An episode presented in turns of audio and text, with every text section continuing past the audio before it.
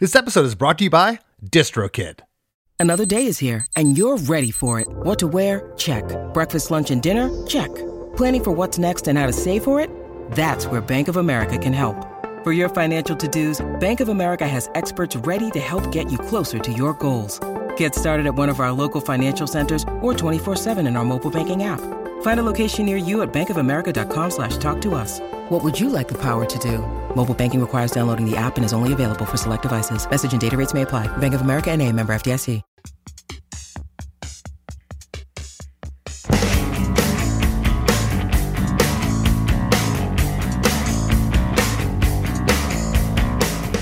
Hey, rockers. Today's guest is singer, guitarist, producer, and songwriting extraordinaire, Butch Walker. Butch and I jump into the deep end and dissect the 1998 hit single, Freak of the Week, from one of Butch's previous bands, The Marvelous Three. Taken from their 1998 record called Hey Album, Freak of the Week rose to number 5 on the modern rock radio charts and solidified Butch as a songwriting force to be reckoned with. From there, he cultivated a successful solo career and shot to superstardom writing songs for some of the biggest names in pop music. Butch and I talk about musical imperfections within a song and how those beautiful mistakes can really add an authentic human emotion to a track. We talk about a number of his musical influences and how each and every one of them bled into this particular song. And I recall the story to Butch, how he completely earned my respect and admiration as a songwriter when we sat down together to pen a song some years ago. For all this and much more, stick around. Hey, hey, have you heard? Chris DeMakes a podcast. Hey, hey, have you heard? Chris DeMakes a podcast. Hey, hey, have you heard? Chris DeMakes a podcast. Hey, hey, have you heard? Chris DeMakes a podcast. I'm in Tennessee. We pretty much spend most of our time back in back in the South now. Um, I'm like three hours from where I grew up, so Yeah, yeah. it's kind of nice, you know, to be back there. But I'm also in proximity. I'm super close to. I'm right outside Nashville, which a lot of my friends live here, or uh, much to the locals' dismay, a lot of them are moving here. Uh, so um, yeah, so I'm part of the problem. But yeah, it's um, it's great. You know, I'm still going back and forth to California a lot because our, our kids in school there still, and uh, that's tricky. You know, to to make Oh, a sure. Transition. Uh, but it's good, and you know, we kind of up uplifted our our roots out there that we had for 13 years. That took me out there for work, you know, mostly years ago, and um, realized after I could pretty much make records anywhere, and I've got a little studio that's pretty awesome out west that I just lock up and leave it, and when I come back, I can make records there, and you know, as long as as long as I can afford that, I'm gonna do it until I can't afford it. R- right on. Well, I'd like to give the listeners uh, uh, uh, a little history here with Butch. I've been following your career since 1990. Butch played in a band out of Atlanta called Southgang, which uh, the record was produced by Howard Benson, who, as, as a lot of my listeners know, ended up working with Less Than Jake on a couple records. So the, the history kind of runs deep here. I loved Southgang. I think the song Tainted Angel is absolutely amazing. Take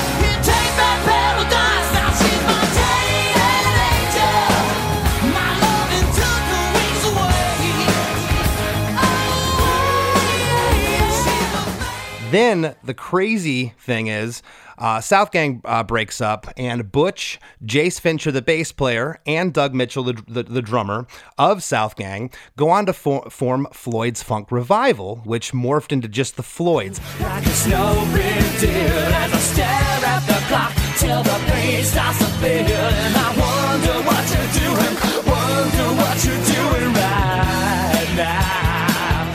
I saw the Floyds at the covered dish and the Florida Theater in Gainesville. Wow. I didn't know you were in the band. This is pre internet. I didn't know it was you guys. Yeah. I had no idea this was Southgang now with the Floyds, which is Completely just a different, yeah. which is a mind trip. And then from there, you, Jayce, and Doug went on to form Marvelous Three. And, uh, you know, not blowing smoke uh, up, up your backside here, Butch. I have talked about you more times over the years, especially to younger bands. I've given you as the example about reinvention. Okay. You just kept knocking down doors. It is so admirable, you know, from from Why my Marvel- back hurts so bad. Mine too. I'm not young anymore. Um, No. But but you went from Marvelous 3, of course. Uh, in 2002, you put out your first solo record, Left of Self Centered. In 4 Mm-hmm. you put out Letters. Uh, and you've done a number of records since then. And then you got into songwriting with other people, okay? You've written for SR71. You uh, co wrote their, their hit Right Now, uh, Girl All the Bad Guys Want with Bowling for Soup. You've written for Taylor Swift, Avril Lavigne. And you just keep, as I said, pushing down doors. It is it is so awesome. So uh, today, Butch Butch wanted to talk about Freak of the Week, which I was living in Atlanta in Grant Park, which you had a song on your next record called Grant Park. when 90 when 99X was blowing this song up. And the first time I heard it, I was like, holy hell, what is this? Because you know, late '90s, what the climate was, there wasn't much rock on the radio, and this had an alternative tinge to it. But once I found out it was you, again, pre-internet, and I, I heard this song a couple of times before I they, they you know if, if the radio announcer didn't announce who the hell it was, you didn't know. You'd have to wait till the next time they played it. Uh, when I found out it was you, it made sense. I'm like, Books, Butch is a hard rock guy, and I can hear it. And uh, It was Wolf in Sheep's Clothing, that song, for sure. And that was by design. No, no, you again you reinvented yourself. So take us back to, to this time period. You know, you, Marvelous Three put out their first record in 1997, "Math and Other Problems," uh, which was followed by the Hey album in 1998. And I understand that that I didn't know this that it was uh, uh, released independently on Marvelous Records. When did Elektra pick up the record? So let me try to just get back a couple of brain cells and remember uh, what happened was we put it so we put out that second album on, uh, under just a yeah I don't even know if that was a legitimate record label we just we just put a fucking name on it and Sure. and and um and and uh, we we had put out we'd gotten you know had distribution through uh, uh, some local people that had helped just kind of distribute it to mom and pop stores because that's pretty much all we were going to get at the time. And you know, if you go back to that era where there was this thing called a record store, you know, getting distribution was very important because the only tangible product at the time was still a CD. And so that's all we had to to to get our music out there because we certainly weren't on the radio and we had shopped and shopped and shopped uh, ourselves to the you know major label world uh, in search of that last holy grail you know major label record deal uh, when back when the arms of your career rest in theirs and you know it's not it, it, it it's not that way anymore which is awesome. But um for for you know for new people coming up I'm I'm very excited how it works now and, but back then we were just we were ignored by everybody because we were we always and we we knew it because we kind of joked. We are like let you know we're we're a band that forms with an image and style and sound that was five maybe five years too early but 15 years too late. And so that was our kind of our motto and we just stuck with it and said maybe we're maybe we're just a little ahead you know? Every time we got every time we got uh you know shut down by, because we didn't sound like whatever band at the time you know we didn't sound exactly like the all the other number bands and we didn't sound like uh, a, a textbook punk pop band and we didn't sound like a metal band and all those were big at, at the in the late 90s or, or or emerging at least you know and then and and and then you know rap metal and things like that. We just we were more of a just kind of a snarky you know i don't want to use the word punk loosely because we we we definitely were more punk in our in our image because at the time there wasn't a lot of bands wearing skinny black jeans and ties and eyeliner and label i remember labels you know who thought they knew everything were just like going you know why do they why, why are you guys dressed like the knack? You know and it's like it's cool. that's because the knack was fucking cool, bro. And also, and, and also, like let's let's take a chance on something that's that's that's not really being you know done or whatever. And I'm not saying we we certainly didn't invent this. We there was a lot of bands un, bubbling on the underground that, and and a lot of punk bands too that that were kind of adopting that sense of style and uh, putting some of that rigid almost new wave element into the guitar playing and the music. And we were like obsessed we were obsessed with with the cars and i mean we were obsessed with everything. We were all three just walking music encyclopedias. And so Yeah. that that's why over the years there was all these different reinventions because whatever we would all get into listening to, and I completely promise I will answer your question. Uh, but I haven't, that- I have not great. begun to do this yet. But um, you know, the the the, the thing is, is we would um, you know, we would all get on kicks and, and go like, oh man, this is all like the early late seventies, early eighties New York scene, which we were we were really into on the first Marvelous Three record, which is why we kind of we we were stealing you know moves from all kinds of groups at that time. I remember when um, this this will go eventually answer the question about the song and when it came out is when we put that second record out. I I played it for Jayce, uh, who's still my best friend to this day, the bass player, and um, and I played him the you know the the the, the record because I it was just the demos obviously because he had not heard them, he had not played on them yet. I just Yeah. did the demos in my bedroom, and I played him uh, Freak of the Week, and I remember I totally slogged it off. I was just like, oh yeah, and then this is like a kind of a fucking throwaway novelty like attempt at a hit song. and and I didn't care at the time. I, we we didn't want to do that. We just wanted to we wanted to be successful on our own terms and whatever. I mean, but but the the irony and the and the hypocrisy is we all want to be big, right? So it's like at the same time we would hope we were able to like get through, but I didn't think it would be that song. I thought it was whatever. I was probably just being a little too snobby with myself at the time and thinking that uh, I had s- so much better songs written than this, you know. Yeah. Uh, but like Jayce was like he was the he was the barometer because he was not a music critic. He was a music lover, and he listened and he goes, "That's the one. That's the song." And I was like, "Really? That this song? The song about coming to terms with selling out?"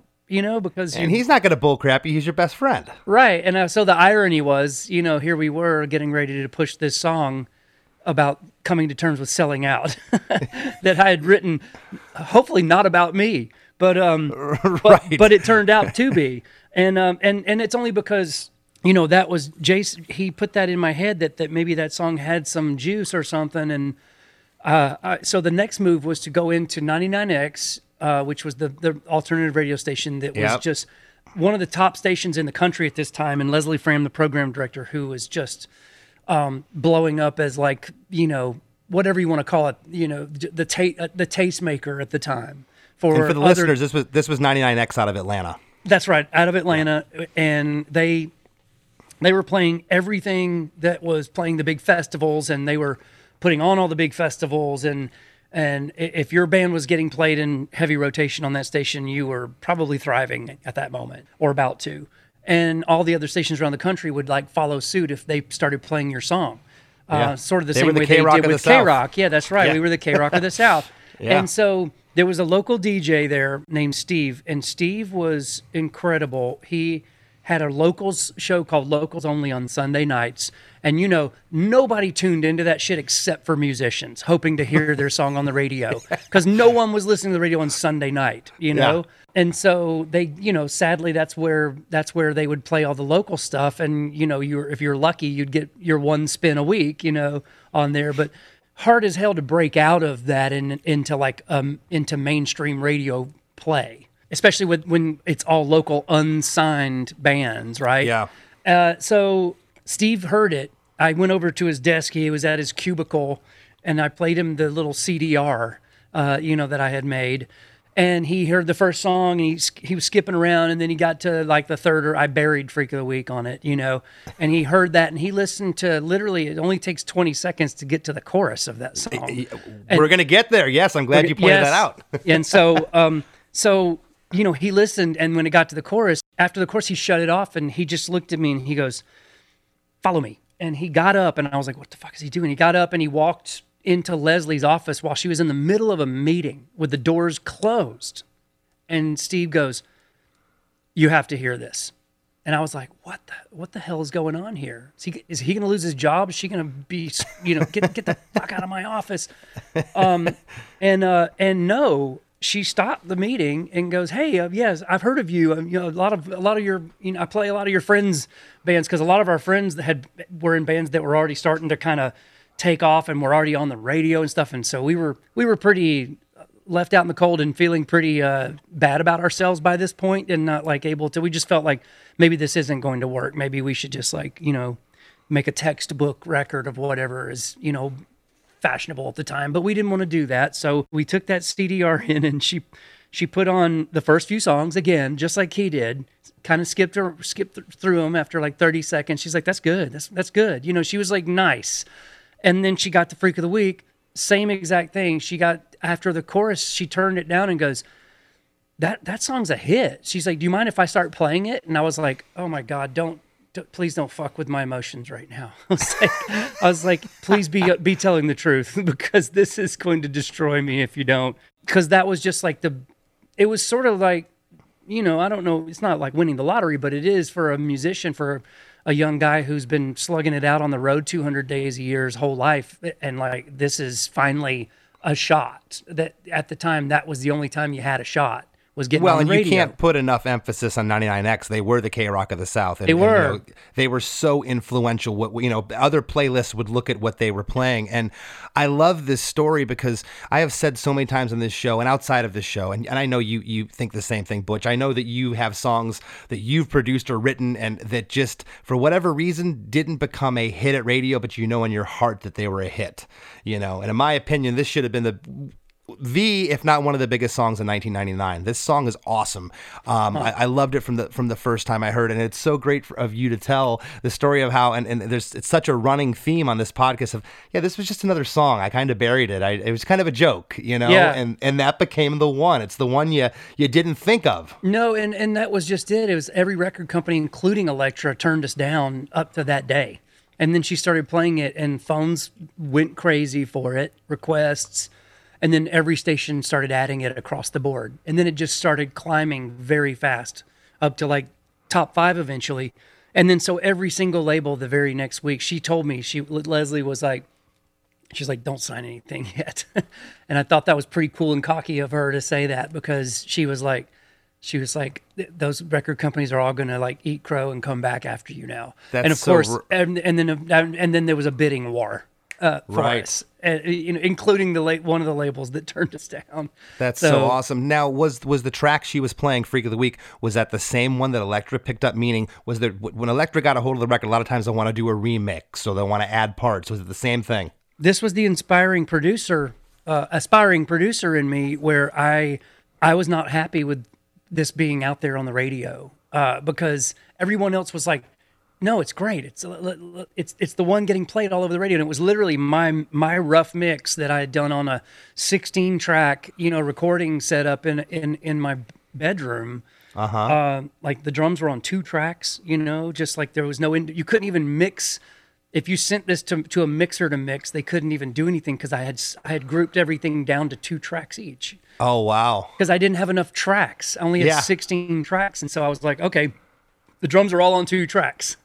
so if they wanted to like bring up the snare drum or bring up the kick drum or EQ it, You can't. do it. Tough shit. So Poor um, man's poor man's multi-track. yeah, and I didn't know anything about record, really not anything about recording or mixing at the time. I was, I wanted to be a producer engineer, and I try. I was, I was getting better at it. Obviously, this was listenable what they were playing on the radio, and uh, by the time I got on the radio with all the radio compression, it actually sounded almost as good as anything done by you know slick producers and engineers and mixers is what people said but i Okay. was i was very much under the under the guise of it needs to be recorded right you know so Okay. but i didn't want to lose the whatever magic they heard so you know what we did is we went up to bearsville new york where we needed we, we still needed to finish the record the record Now, was this with producer Jim Ebert, who co-produced the record with you? Yes, so he did not produce that song. I had done that myself. But Jim, Jim and I got together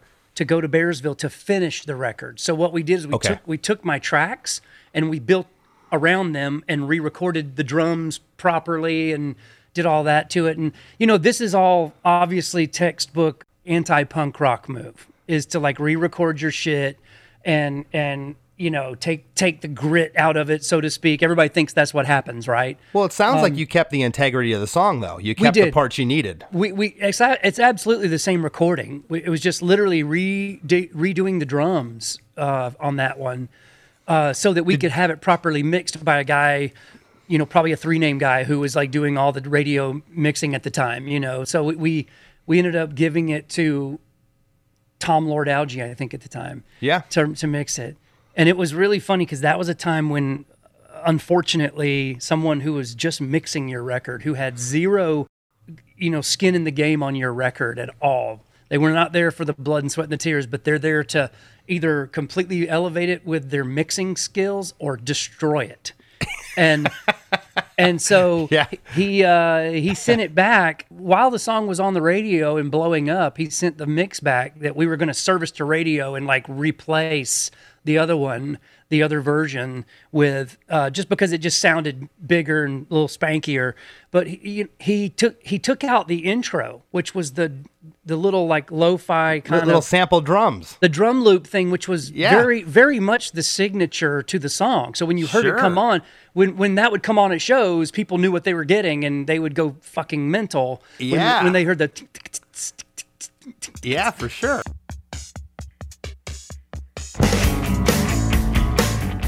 He took it out. And, and like didn't even use it in this in this in the mix and I and I, I remember I called him and this is when mixers were so cocky and getting overpaid like you And who the hell are you, kid? and Yeah. get and getting percentage points for mixing your record something you created um you know it, it- that's one step above like giving the mastering guy a, a point which which was everybody was just trying to get a, a fucking percentage point on a record when records were selling Yeah. uh, and so he sent it back like that, and we all listened to it, and we're like, "Well, you left out like one of the key points of the, the you know the identity of the song Yeah. from the get go." the heartbeat of the song. And I remember he just said, "Eh, what are you gonna do?" That's what he said to me, and I was like, "Well." I, I know what I'm going to do. I'm going to tell you to put it fucking back in, is what I'm going to tell you to do. yeah. And if you don't, I'll send it to somebody else, which I'm sure you're not used to that ever happening to you, but I will. And and sure enough, like it got put back in, and the mix sounded great. He did a great job on it, but at the same time, there was like half the stations never switched pl- the the versions. They played the old version that was done in my bedroom DIY on my little 16 track recorder. And That's interesting. And when you went to Bearsville, I'm assuming that for this time period, it's right on the cusp of Pro Tools. Was it all to tape, or did you dump everything to Pro Tools when you went with Jim? No, interestingly, um, so and this is a cool part of the story is I'd never had money. I'd never. I would always been just the textbook broke musician, you know, struggling getting by with a hundred dollar gig here and there. And when I'd record local bands on like my little eight track and sixteen track setup, you know, I would get like two hundred dollars a day, and, then I was still doing that up to that point. I was still having to do that for just just to just to pay, you know, for you know groceries and whatever, you know, because I was luckily I was living, I was literally just house sitting in somebody's guest house, which is which is where I was crashing, and I had a little setup in the corner, and it was um, I, and then I'm trying to remember what was the setup. It was probably like ADAT. You remember those? Oh, of course. So it was like Yeah. these these literally these VHS tapes, you know, that you used as your recording format, and you put them in the thing like a VCR, and you could record up to eight tracks on it. You could link They'd have to several, chase each other, and they Yeah. get stuck. yeah, and you could you could link you could link two machines or more together. So I had two of those machines because they were cheaper at the time than tape, and it was way cheaper to buy the tapes to record on than it was analog reel to reel. And I grew up, and I'd made records on analog my whole life, you know, Yeah. on some form of reel to reel. And so when I had that, that was cool, but it still didn't sound great. I had like a really funky, crappy board, you know, just very, I think I had like a 12 channel board and one compressor and like a couple of microphones. And that's all I had. And, um, and so this was kind of cool. Um, my girl, she, this was like, Jesus, this was over 20 years ago. But, um, I was like talking to the local records, the, local the local music store, uh, who had just gotten in a um, a used Pro Tools rig, and it was a new thing, you know, still at the time, but it was progressing fastly, and a lot of people were making their records on it, and I knew this, and I was like, God. One of these days, I'm going to have to see if I can ever afford a computer and learn this computer recording because I can see that I can see this is going to be the wave of the future. There was a lot of records starting to get played on the radio that were made strictly in computers that sounded like they were made sort of on tape, you know. And um, and it was just improving and getting better, and and the quality and the track count and all these things was just was just progressing quickly. That's why there was a used system at this music store because somebody had upgraded already to the next version, and it was it was the it was this R and B uh, this R and B group from Atlanta called Silk that brought their old system in.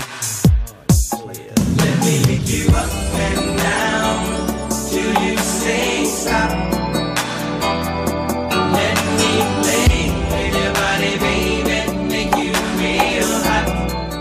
was a 16 track version of Pro Tools. That was it. No more tracks than that. Very limited interface, very limited everything. It's Um, probably version one. I think it probably had a one, God, what was the hard drive? Like a 500 megabyte Yeah. hard drive. It was like rack mounted in like three rack spaces, and um and the computer was ancient, like the one of the first Macs, you know, that you could actually record with. But I was at the time, I, it, you know, they wanted like four grand for it, and I was like, that's I don't, I've never had four grand in my life, and so it was awesome because uh, my girl went, she put this, she put it on layaway, and I didn't know it, and then ended up buying it for me with her bartending money. That's awesome. I was like, I'm not, I don't want to take this, you know. And it was, she was like, well, that's tough shit, you know. And, uh, you know, I was like, I promise I'll pay you back one day. and, uh, and sure well, it, enough, kinda, it sounds like it, it- That was the core. One of the courses that that uh, put you where you're at now. It's like I, it, it, absolutely you on that pair, on that course. It, it did. It set it, it set the course because Yeah.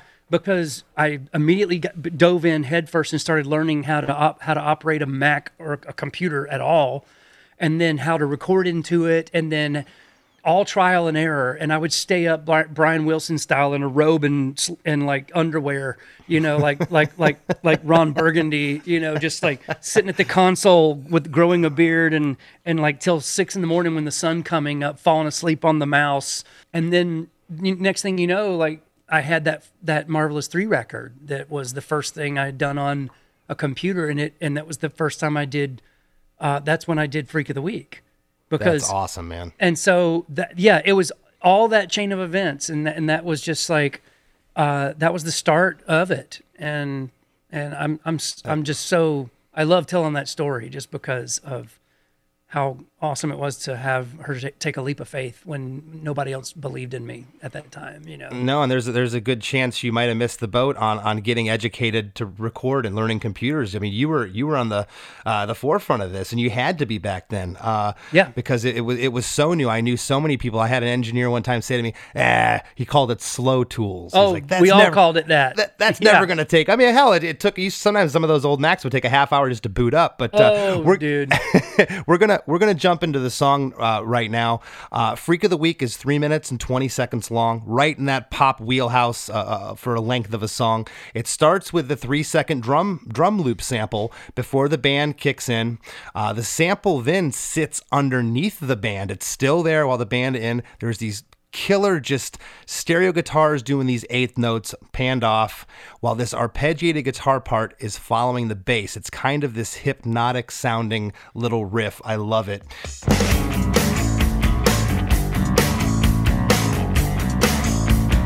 At 11 seconds and this moves quick as bitch uh, sorry, i said bitch. Edit chris edit. Oh don't. No don't edit that I did not mean to call you that. I love you, Butch. um, at 11 seconds, as Butch said, this song. Uh, see, sometimes I talk too fast. I should have been an auctioneer. Uh, this song moves quick, as, as he mentioned a little bit before. At 11 seconds, we're already in the first verse. And uh, I want to read these lyrics out, and I want you to set them up for us. I spend a lot on all the clothes that I got, because all the geeks that I meet, they all look cooler than me. What to do when they're all looking at you, because you're the freak of the week, because you're on the TV. What are you saying there? that was just like at the time, you know, I was seeing a lot of, uh, and, and I don't mean this in a bad way at all. Maybe I do. Maybe because I, I probably did then, but I wouldn't now. You know, when I was full of piss and vinegar and just a snarky asshole, you know, 20 something. And I was, and I came from, you know, mostly rock that had uh, an image and was like, you know, ha- had something kind of flash or whatever. And, and just also growing up in that rock world, I noticed all the stuff, and there started to be like this like um, professionally groomed and styled, you know, band that clearly didn't probably have any style, but had a good song. And then they went through the puppy mill of getting signed to a major label. They they immediately throw them with a stylist and they dress them up in all these clothes that, that look really uncomfortable. By the way, I'm imitating this because after Marvelous Three got signed, we had some awful looks, and and it was all due to influence of like you know oh wear this this is very hot right now, and so. Do you and still so have your red leather jacket? I, I wish it burned in the fire the first Oh, time around. yeah, I'm sorry to hear that. I yeah, know. You, It- it- I love that jacket. And that you was a- wore that at Music Music Midtown when I saw you guys. I'm a- like, it was a that's awesome. good jacket. but um but yeah, it was you know, it was kind of like I'd see these bands and I could tell that like they were probably just like, you know, art school students or or you know, or just like, you know, frat guys or whatever and all of a sudden they're you know, all of a sudden they're getting dressed up in like lots of shiny shirts and leather and stuff and I'm like, god, they don't look very comfortable in that. They, it doesn't seem like legit.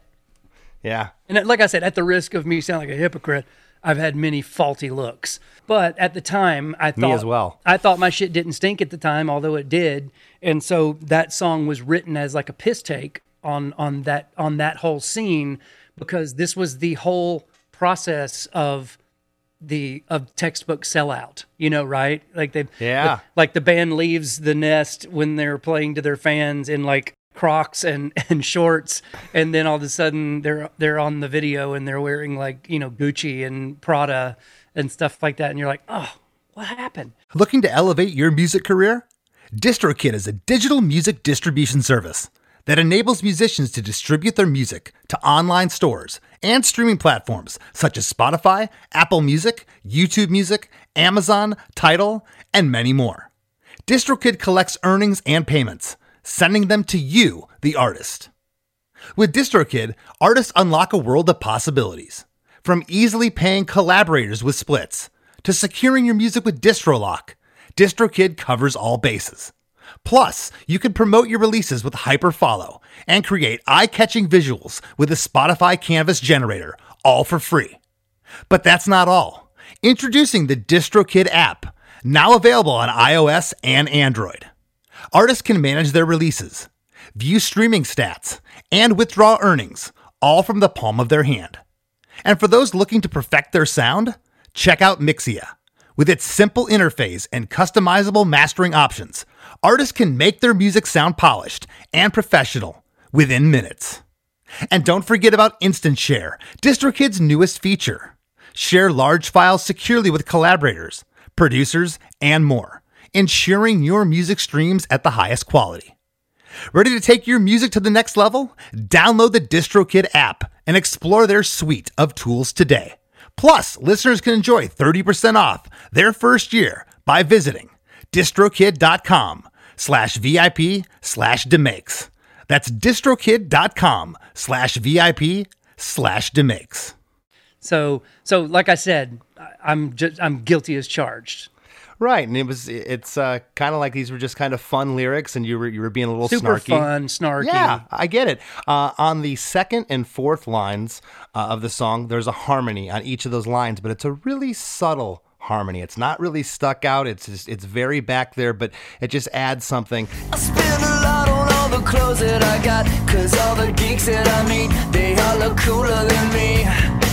But what to do when they're all looking at you? Cause you're the freak of the week. Cause you're on the team. And then at the 25 second mark, man, you're already at the chorus. And the it just explodes. Uh, there's percussion that comes in here. It's almost panned uh, kind of to the right. It's like got tambourine and some shakers, um, and uh, it's just it just gets really big. And the lyric is, "Can you make me a promise? Stop it before we begin. Will you hold onto my head?" if I ever lose it again. And there's harmonies on the first three lines. The last line is just you alone.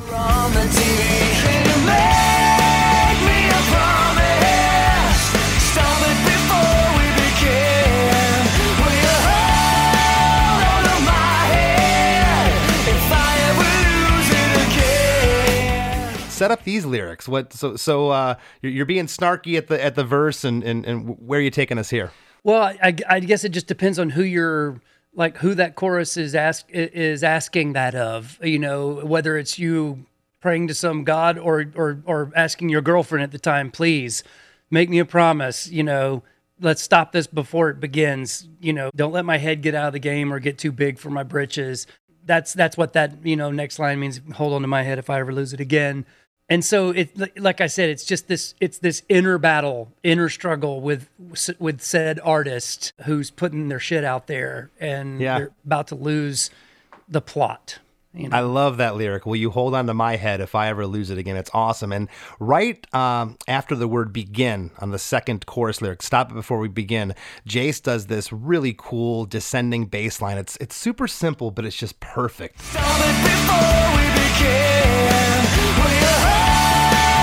Tasteful. I, I love the playing. I love the, the w- what's going on here. I'm assuming Jayce played on the record. Oh yeah, of course. Yeah, Yeah, everybody okay. did. Yes, Yeah, because I've seen him live. He's a ripper. So I, I you, know, He's you a just great never. bass player. He's awesome. He's awesome. But just Yeah. I just man, it just gives me the goosebumps when that when that bass line came in there. It's just so cool.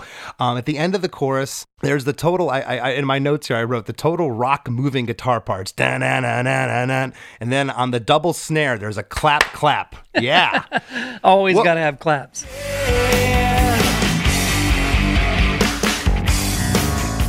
Was that something you wanted there, or something Jim came Just- up with, or this was all you? Oh, I don't remember if Jim did too, but we were, de- uh, you know, uh, this was the record was let's make the Cars and the Ramones and and uh, let's combine all of these elements. You know, let's let's get the so so hand claps were a commonality in all of that. You know, back in the Yeah, day. Yeah, the knack, as you said. Yeah. Absolutely, like my Sharona, like uh, people just respond to them, you know, and it's Yeah. a it's a people mimic it live, and it's fun, and and it, it also just makes a snare sound uh, badass. It does, and it's just it. It Yeah. only happens once in this song that you know. Yeah. But man, it's just, Just so. It's such.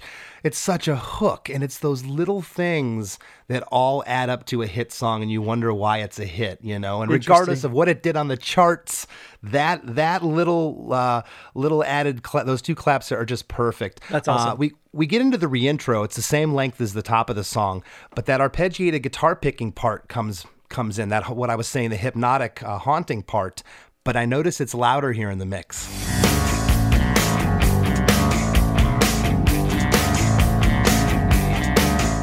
I'm, I'm assuming that I, am assuming that was intentional. absolutely, And yeah. at least it- it, sounds louder than the first when, at the at the first uh, part of the song. Yeah, it, it does and is for sure. Yeah, You know, okay. and uh, and uh, maybe maybe that's when it became doubled, uh, maybe by a second guitar. Quite possibly, and maybe that's why it sounds fuller. And I'm, I can't I'm, I'm ass- remember. I mean, the whole the whole the riff was was inspired by. Um, a lot of people think it's the Byrds because I mimic the. So you want to be a rock and roll star melody cadence. Then it's time to go downtown where the agent man won't let you down. Sell your soul to the company who are waiting there to sell plasticware. which might have been subconsciously in my mind, but I was actually trying to, I was ripping off Mayor of Simpleton by XTC, which I loved.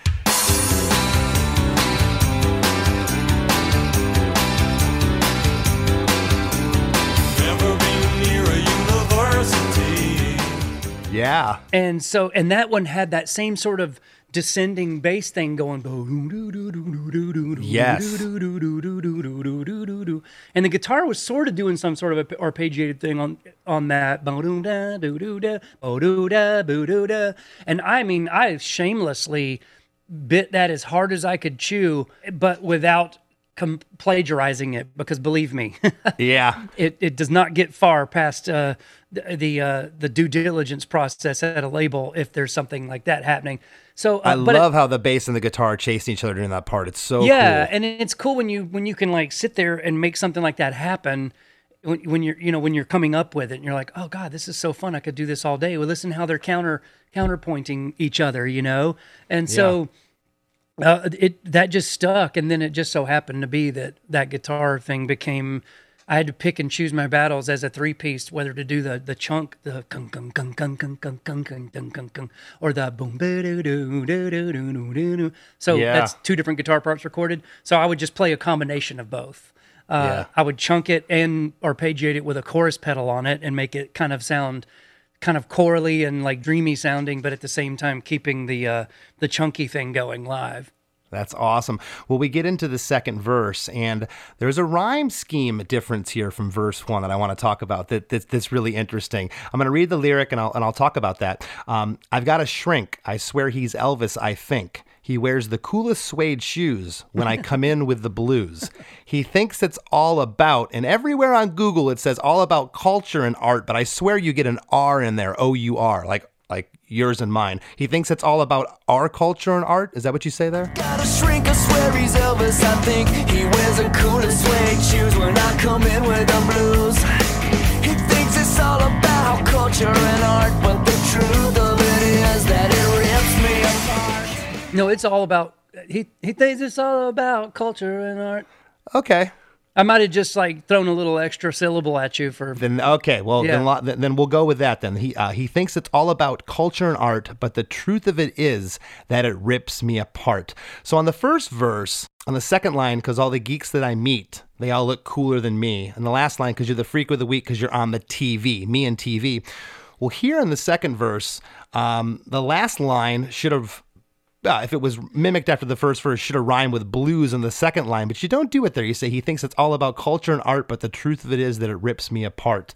Was that just what the lyric was? Did you ever think? And I find myself doing this when I write songs. I go, well, the first verse on the fourth line, it rhymed with the second line. I got to do it in the second verse. Yeah, that's interesting. Sometimes I do change it up for the second verse, but I can't remember if I did that intentionally or not. I was going for those what they I guess call inner inner rhyme schemes on the second, you know, where where where you take, you know, the one line and it has, you know, shrink and think and blues and shoes and eh, eh, you know that kind of thing. Uh the And it's brilliant because I hate that about myself as I've gotten older. And I'm sure there's things about yourself where you go, man, I wish I was still naive in, in a sense where I overthink things as a songwriter. I go, it was like this the first verse. It's got to be like, no, if it makes you feel good on the second verse, it can be the way that it is.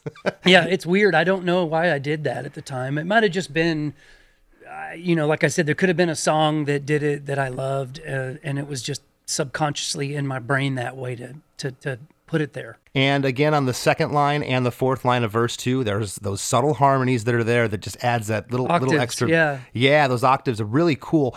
Um, what are you saying here? You know, I've got a shrink. I swear he's Elvis. I think. Uh, what, what, set up th- set up this verse now for us. It's uh, again, this is the this is the subject uh, having to uh, come to terms with their selling out and and how it's affecting their re- friendships back home and their relationships and what people being really concerned with what people think of them, especially their OG fans and their OG. It's it's I mean it's it, it literally is the, the piss take of punk rock and how like you really no no man I, I don't want that one guy at the record store to get mad at me you know and um, Which is interesting though, because I guess you're taking an outside look at, at, at the other bands because because at this point yourself uh, self admitted you didn't have a pot to piss in.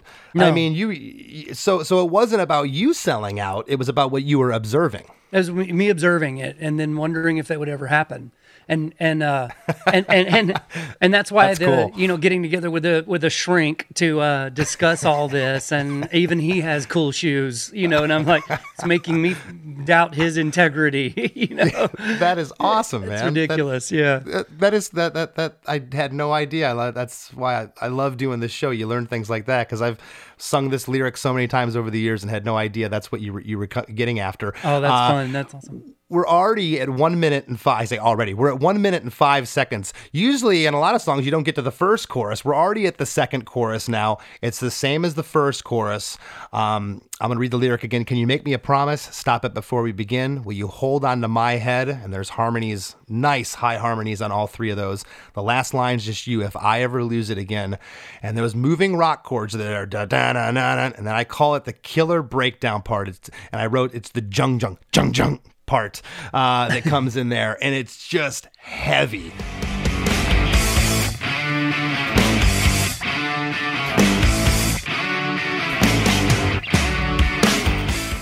Had to have a minimum of four junk junks at the time on the radio. it's awesome. It is so rock. And I remember when I found out this song was you, I'm like, yes, because I I could feel the spirit of the 80s. This part reminds me not even so much 80s, more 70s. Like I hear the sweet. I don't know if you remember Starz, Dude, Starz love- and Sweet, uh, all those, dude, those were Starz huge. and the even Raspberries, all those Group. bands. Oh yeah, those bands were all big for us. Those were big Yeah. bands for us. We loved them. And uh, the the third time of the jung jung, uh, the guitar harmony comes in, and then when the band is in, it's the octave, ding ding ding ding.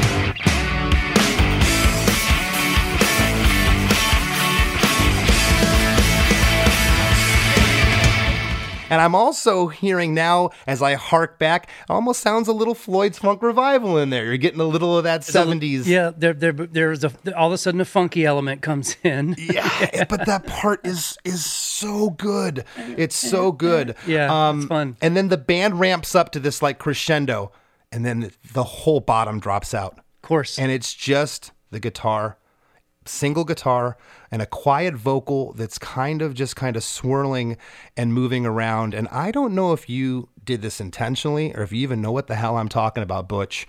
But here at the bridge, uh, the "Tell Me I Sold Out." Tell me I sold out. Go ahead. That lyric happens twice, and as that's happening, at uh, that starts at the one uh, 122nd mark. Around 146 in the song, there's a guitar flub on those mutes. Tell me I sold out. Tell me I sold out. Go ahead. Tell me I sold out. Tell me I sold out. Go ahead. Do you know what I'm talking about? no, no, but it doesn't surprise me because I didn't really. I, I just I'm not a big fan of retakes. You know, I like to. It, it is it is a beautiful mistake, but but that's something that that you probably maybe now that you would go, oh, that has to be fixed. It's an no, I would rather not fix it. good good to that's good to hear. Okay, Yeah. I just, I mean, that, that to me, that I grew up listening to records on headphones eh, because, you know, if they were loud in the house, you know, you might get yelled at. So I would listen to all the little weird imperfections on like Aerosmith records and yeah. Queen records, even. I mean, everybody thinks that band is so perfectly aligned and like overproduced. And it's like, there's not a lot going on on those records. It's vocals that are like, they're, the vocals are like the symphony, but the band underneath is a three piece. Yeah. And it's like, and they're making all kinds of weird fucking noises and flubs and stuff. And if you get the solo tracks on YouTube now and listen to some of those, you're like, oh man, there's bad notes all over the place. And it's like, but, Well- but that's, that's, I don't know, that's the character and what keeps it interesting to listen to, you know? Just the fact that you left that in there, you just said the word character, you took the words out of my mouth. It it adds this realness, this authenticity to it. This song doesn't sound fake and corporate and produced. There's something something real here, and I and I love that. I I I, I noticed that, and I kept going back to it, and I'm like. Wait a second. It it is a it is a guitar flub. It's not perfect, but but it is perfect for the song. It's perfect. Um, we then get into basically after the "Tell Me I Sold Out," "Tell Me I Sold Out," go ahead. The mood changes uh, uh, musically. Uh, it's the same vocal melody, but the guitar is panned off to the right, playing this kind of staccato pattern, while the other guitar is panned right, playing like uh, an arpeggiated part. Um, there's no harmonies here, but you come back uh, and sing the first verse again underneath, it. underneath it. Yeah, underneath it, the "Tell Me I Sold Out," "Tell Me I Sold Out," "Go Ahead" is going, and now the uh, first verse comes back, and I spent a lot of, on all the clothes that I got because all the geeks that I meet, they all look cooler than me. And right there, though, you do this "na na" thing. Loud on all the clothes that I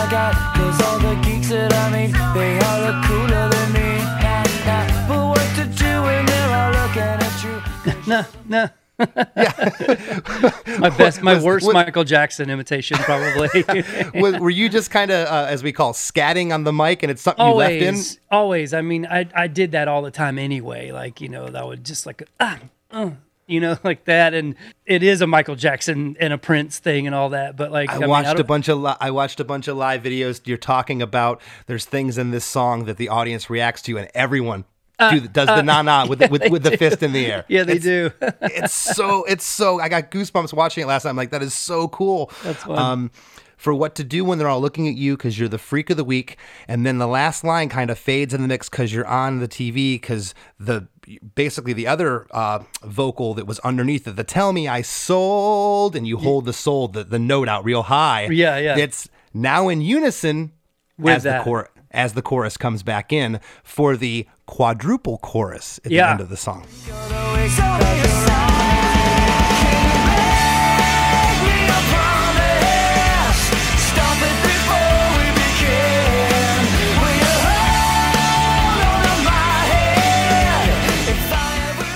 Yeah. nice. Well, you remember you remember the Manfred Mann song that they covered the Bruce Springsteen song "Blinded by the Light." Of course, yeah. It's a pretty rockin' version, and it's a pretty great recording.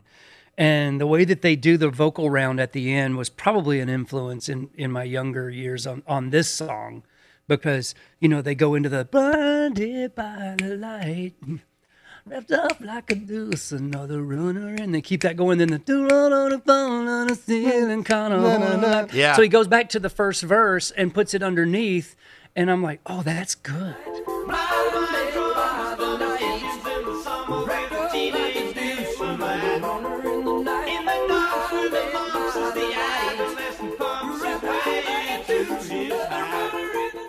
Good. That is the so old, cool. the old so vocal cool. round. I, I I could back this in modern music, and so I I did it a lot. You know, to songs where the last chorus Ah. I would like make a vocal round out of it, which I do on Freak of the Week as well. So That is so cool that you referenced that. That is, re- I, I totally hear that now, and I never would have would have thought that unless you said something. Thank, thank you for sharing that. The, uh, the the I'm calling it the quadruple chorus. So a double chorus comes in. It's the same as the first two choruses. I'll read the lyric uh, one time for the last time. Can you make me a promise? Stop it before we begin. Will you hold on to my head if I ever lose it again?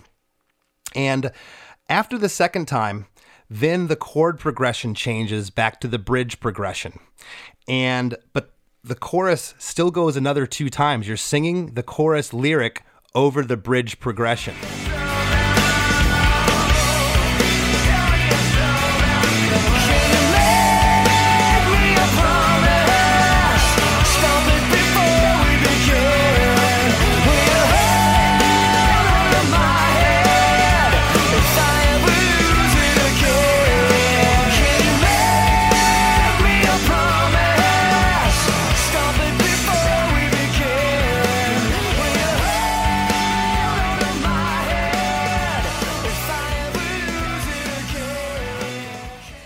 Cool. yeah, yeah, totally. That's where that vocal round thing just came back and was like, this makes perfect sense. You know, especially instead of the broken down, uh, the broken down version of the chords in the bridge.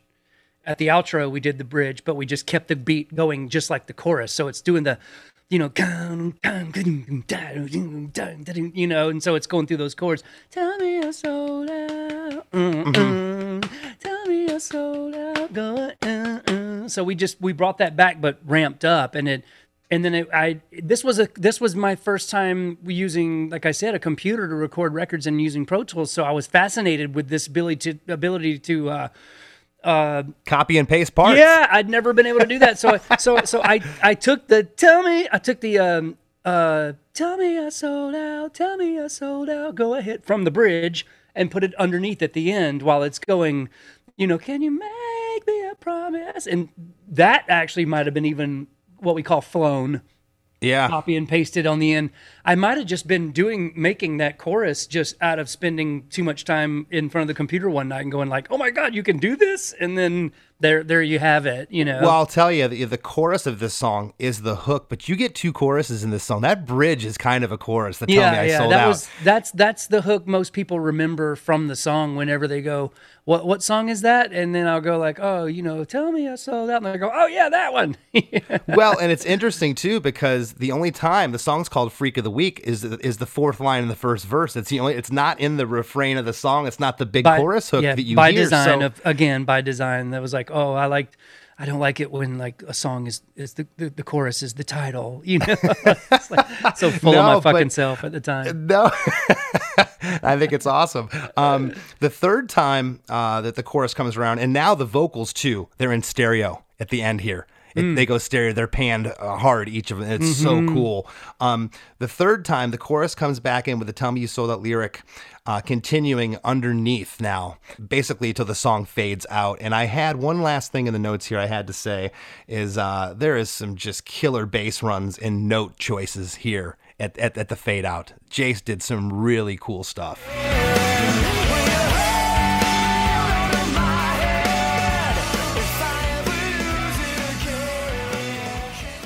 I'm telling you, that's what that was the best thing about us uh, going through our- funky phase in the '90s, where like we were like obsessed with uh, like funk rock bands from the '70s, like Mother's Finest, and and of course like the Allman Brothers and.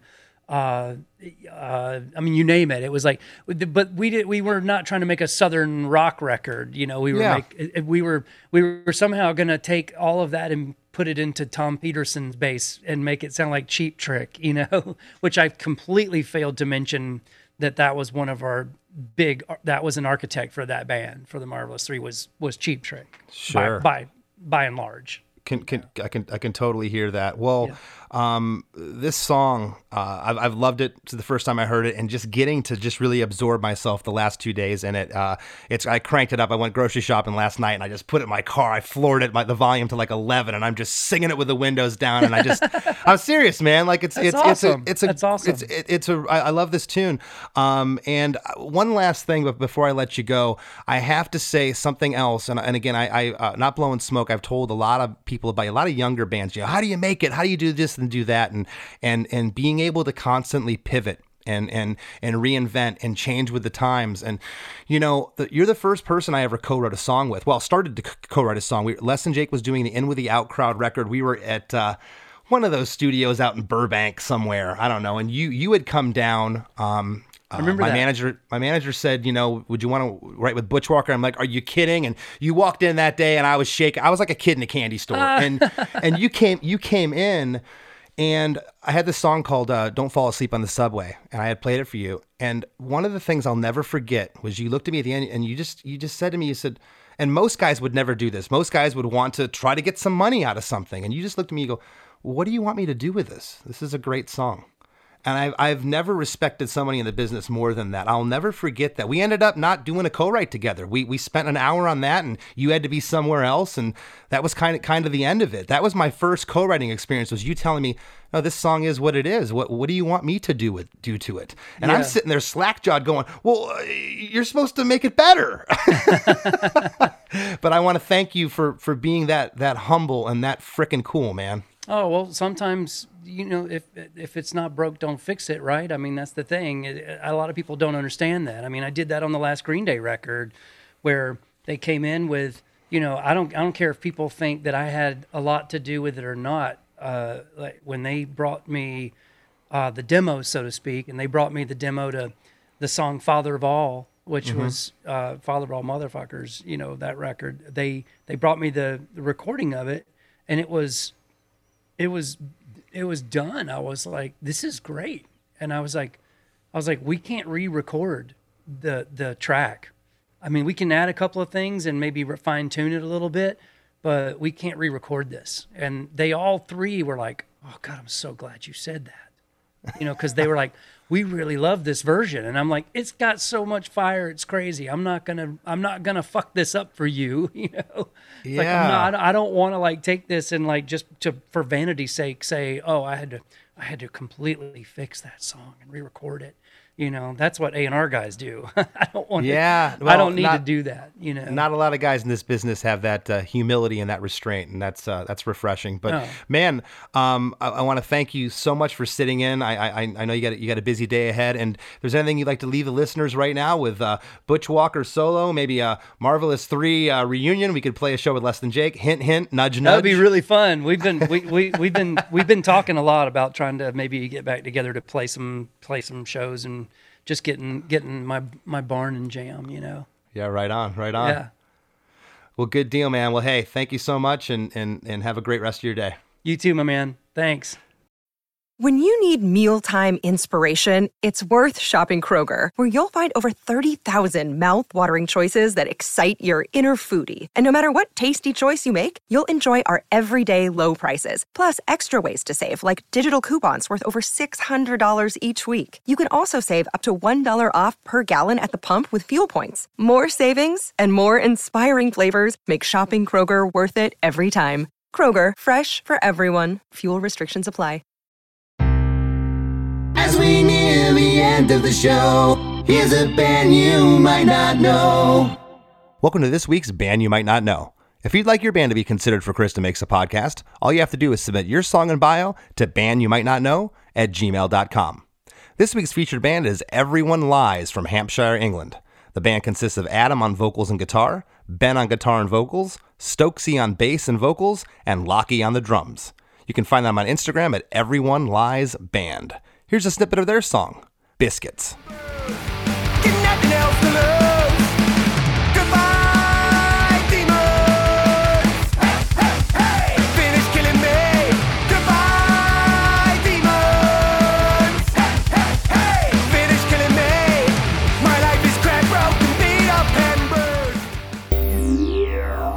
The Rap with Chris and Chris.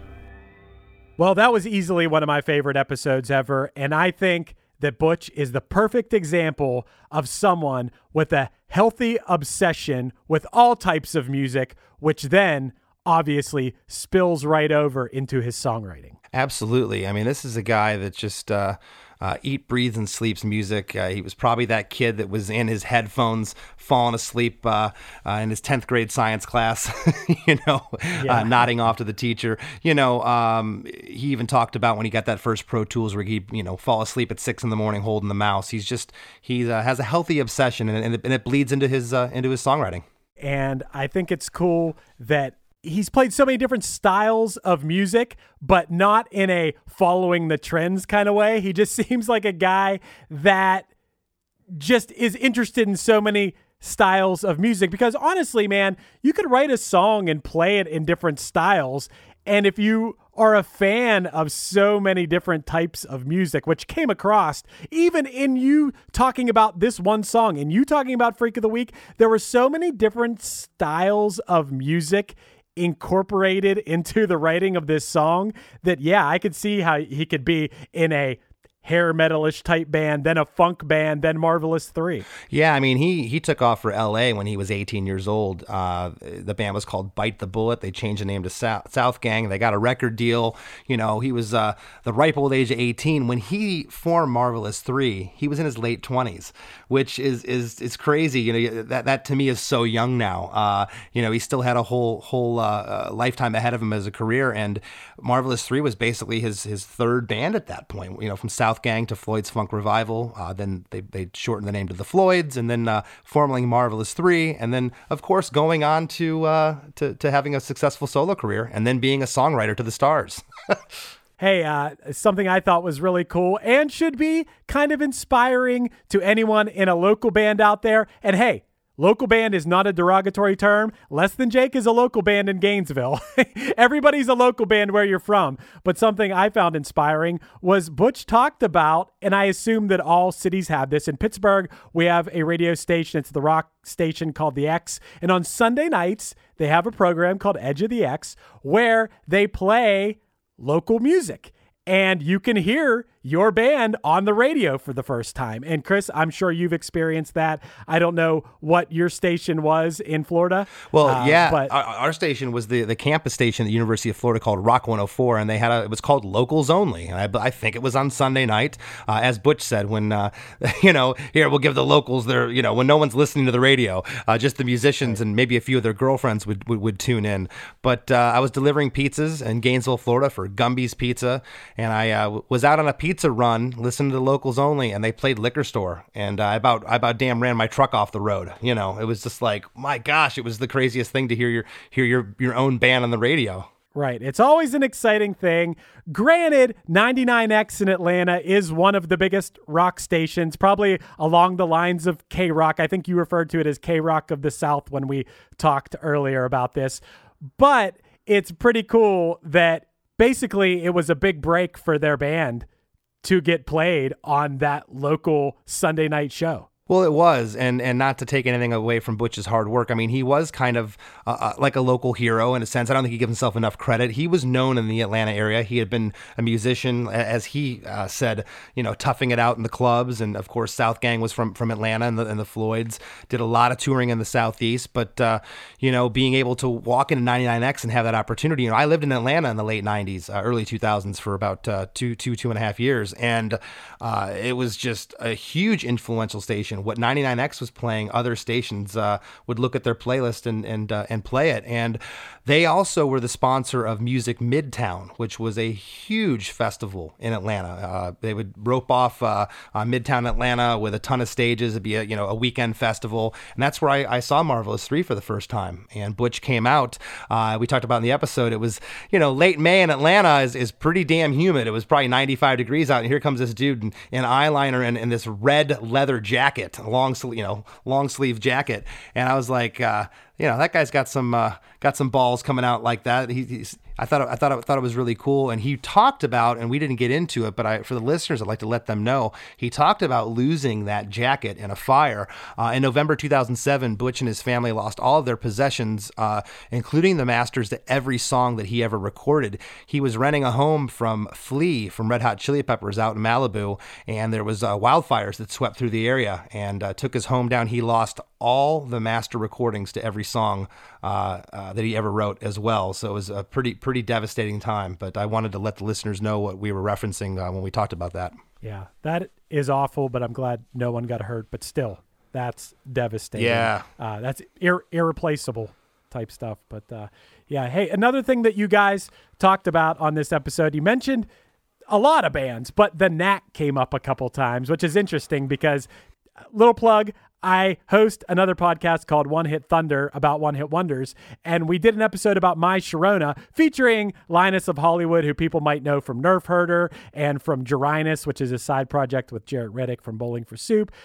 Anyway, I didn't know a lot about that band, but My Sharona was the biggest song of 1979. And that band was on the path, I guess. People thought they were going to be like the next Beatles or something, which I would have never guessed for My Sharona, which sounds kind of wacky to me in a way or something. But that band had such a look. They had that like button up shirt, skinny tie look that so many bands emulated over the years. And, you know, I thought it, even when you talk about the lyrics to Freak of the Week, which kind of deals with this, Chris, I think you and I are kind of in the same boat of being in bands for a long time that never really had a particular look. more, more were just all about the music. I could be wrong about that. I don't mean to uh, say that about Less Than Jake if it's not true. No, yeah, no, we, we we tried doing some different looks with photo shoots. They just always would come off forced. You know, some some people have that X factor, some people don't. You know, a, a guy like Davey Havok can uh, put on the eyeliner and have the goth look and the and the you know the the vinyl pants and, and pull it off. But uh, I I wear that. I look like I'm going to a Halloween party. we need to have we need to have a podcast look. We need to get podcast press photos, we, we got to have some sort of look. We'll, Yeah. we'll, we'll figure As that I'm out. in my tidy whitey scratching my balls. Yeah. yeah. hey, Thank uh, God. That, thank God this is uh, audio only. Yeah. Uh, we are fully clothed. Don't worry, everybody. We are fully clothed. uh, hey, one more thing I wanted to touch on that you guys talked about, Chris. I thought this was so cool. Was you talked about the concept of a beautiful mistake, which I thought was a really cool way to put that. But there's a guitar flub in this song. It's an imperfection in the song that is just so cool. Butch proclaimed, "I'd rather not fix it." About this, I know you said you you could point out the exact moment in the song where this happens. Yeah, listeners, uh, check it out. It uh, it's the "Tell Me I Sold Out" uh, breakdown part, uh, the bridge at uh, one minute and forty six seconds. There's a a flubbed guitar note that they left in there. We call that a beautiful mistake, and it's those uh, those real elements that that make a song sound human and not robotic. I think it was great that they left it in there. My favorite example of this, I'm a huge fan of this band, but in the 90s, 10,000 Maniacs released an unplugged album and they did a cover of Because the Night. And like in the bridge section, I think it is, Natalie Merchant is singing Take Me Now. On the second Take Me Now, her voice cracks.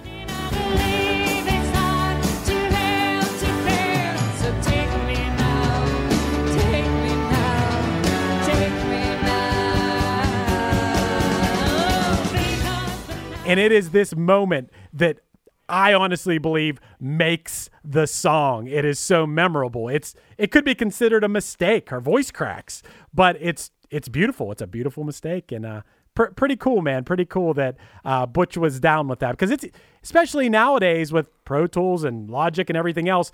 It's pretty easy to make your song sound absolutely perfect in every way.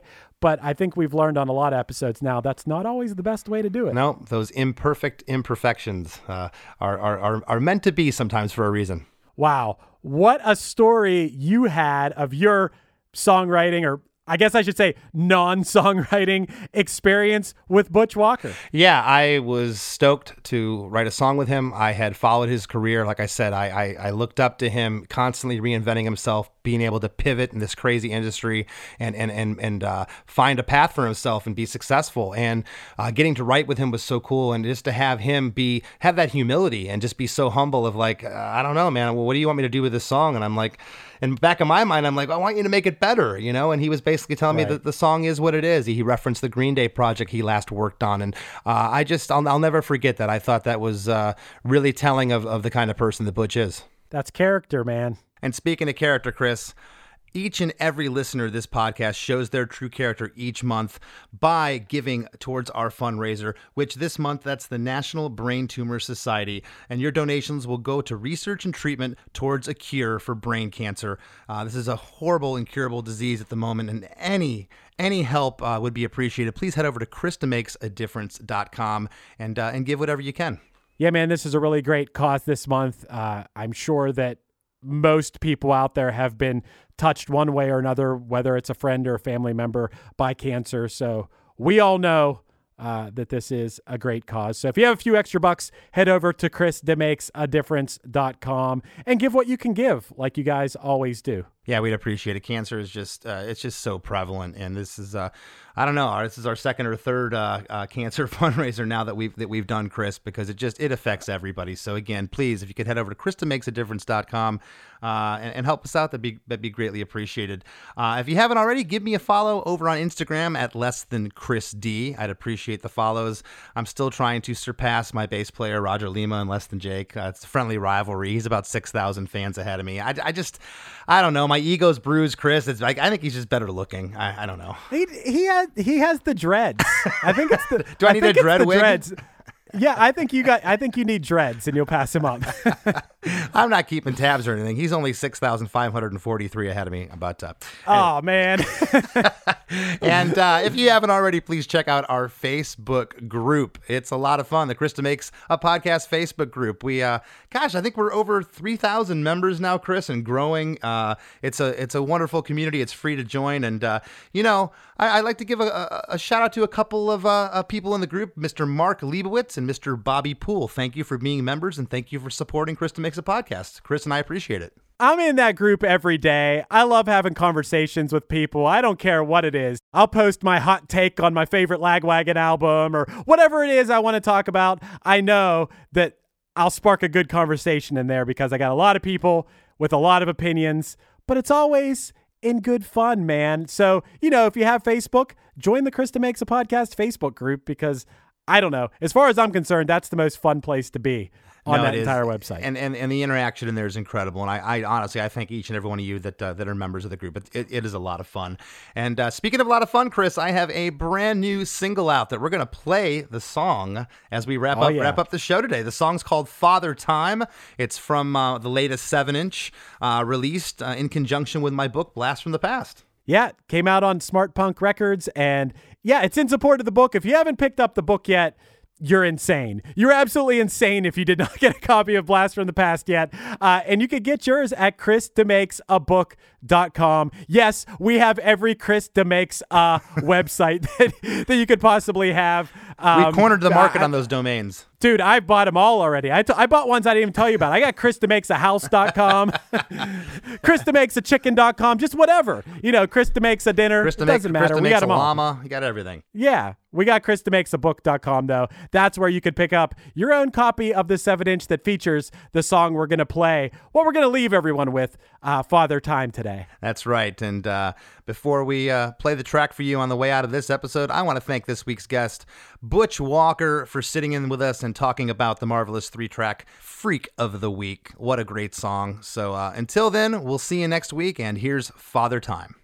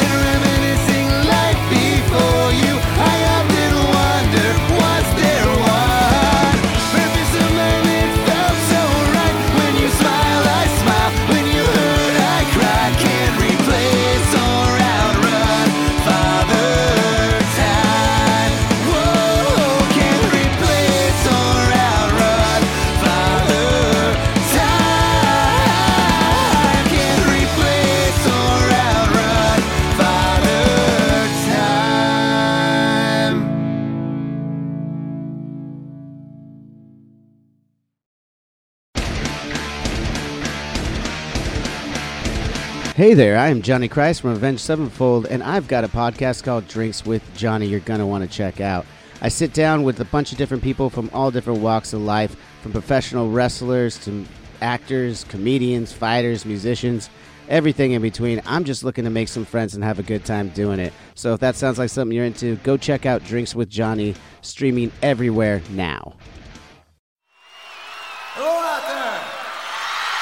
Hi, I'm Hal Schwartz. And I'm Flynn McLean. We want to tell you about our podcast, None But the Brave, which is dedicated to taking a deep dive into the work of Bruce Springsteen. We're currently in our fifth season. Our latest episodes focus heavily on Bruce's 2024 tour and have featured such guests as Anthony Castrovince from MLB Network and Barstool's Kirk Minihane. We're also covering the 40th anniversary of Bruce's biggest record, Born in the USA. And as part of that, coming up this week, Uproxx's cultural critic Steven Hyden returns to the show for a fascinating hour long conversation about his new book. There Was Nothing You Could Do Bruce Springsteen's Born in the USA and the End of the Heartland. To listen, you can go to our website, nbtbpodcast.com, or subscribe on your preferred podcasting platform. We hope to see you further on up the road. Thank you so much. We'll be seeing you.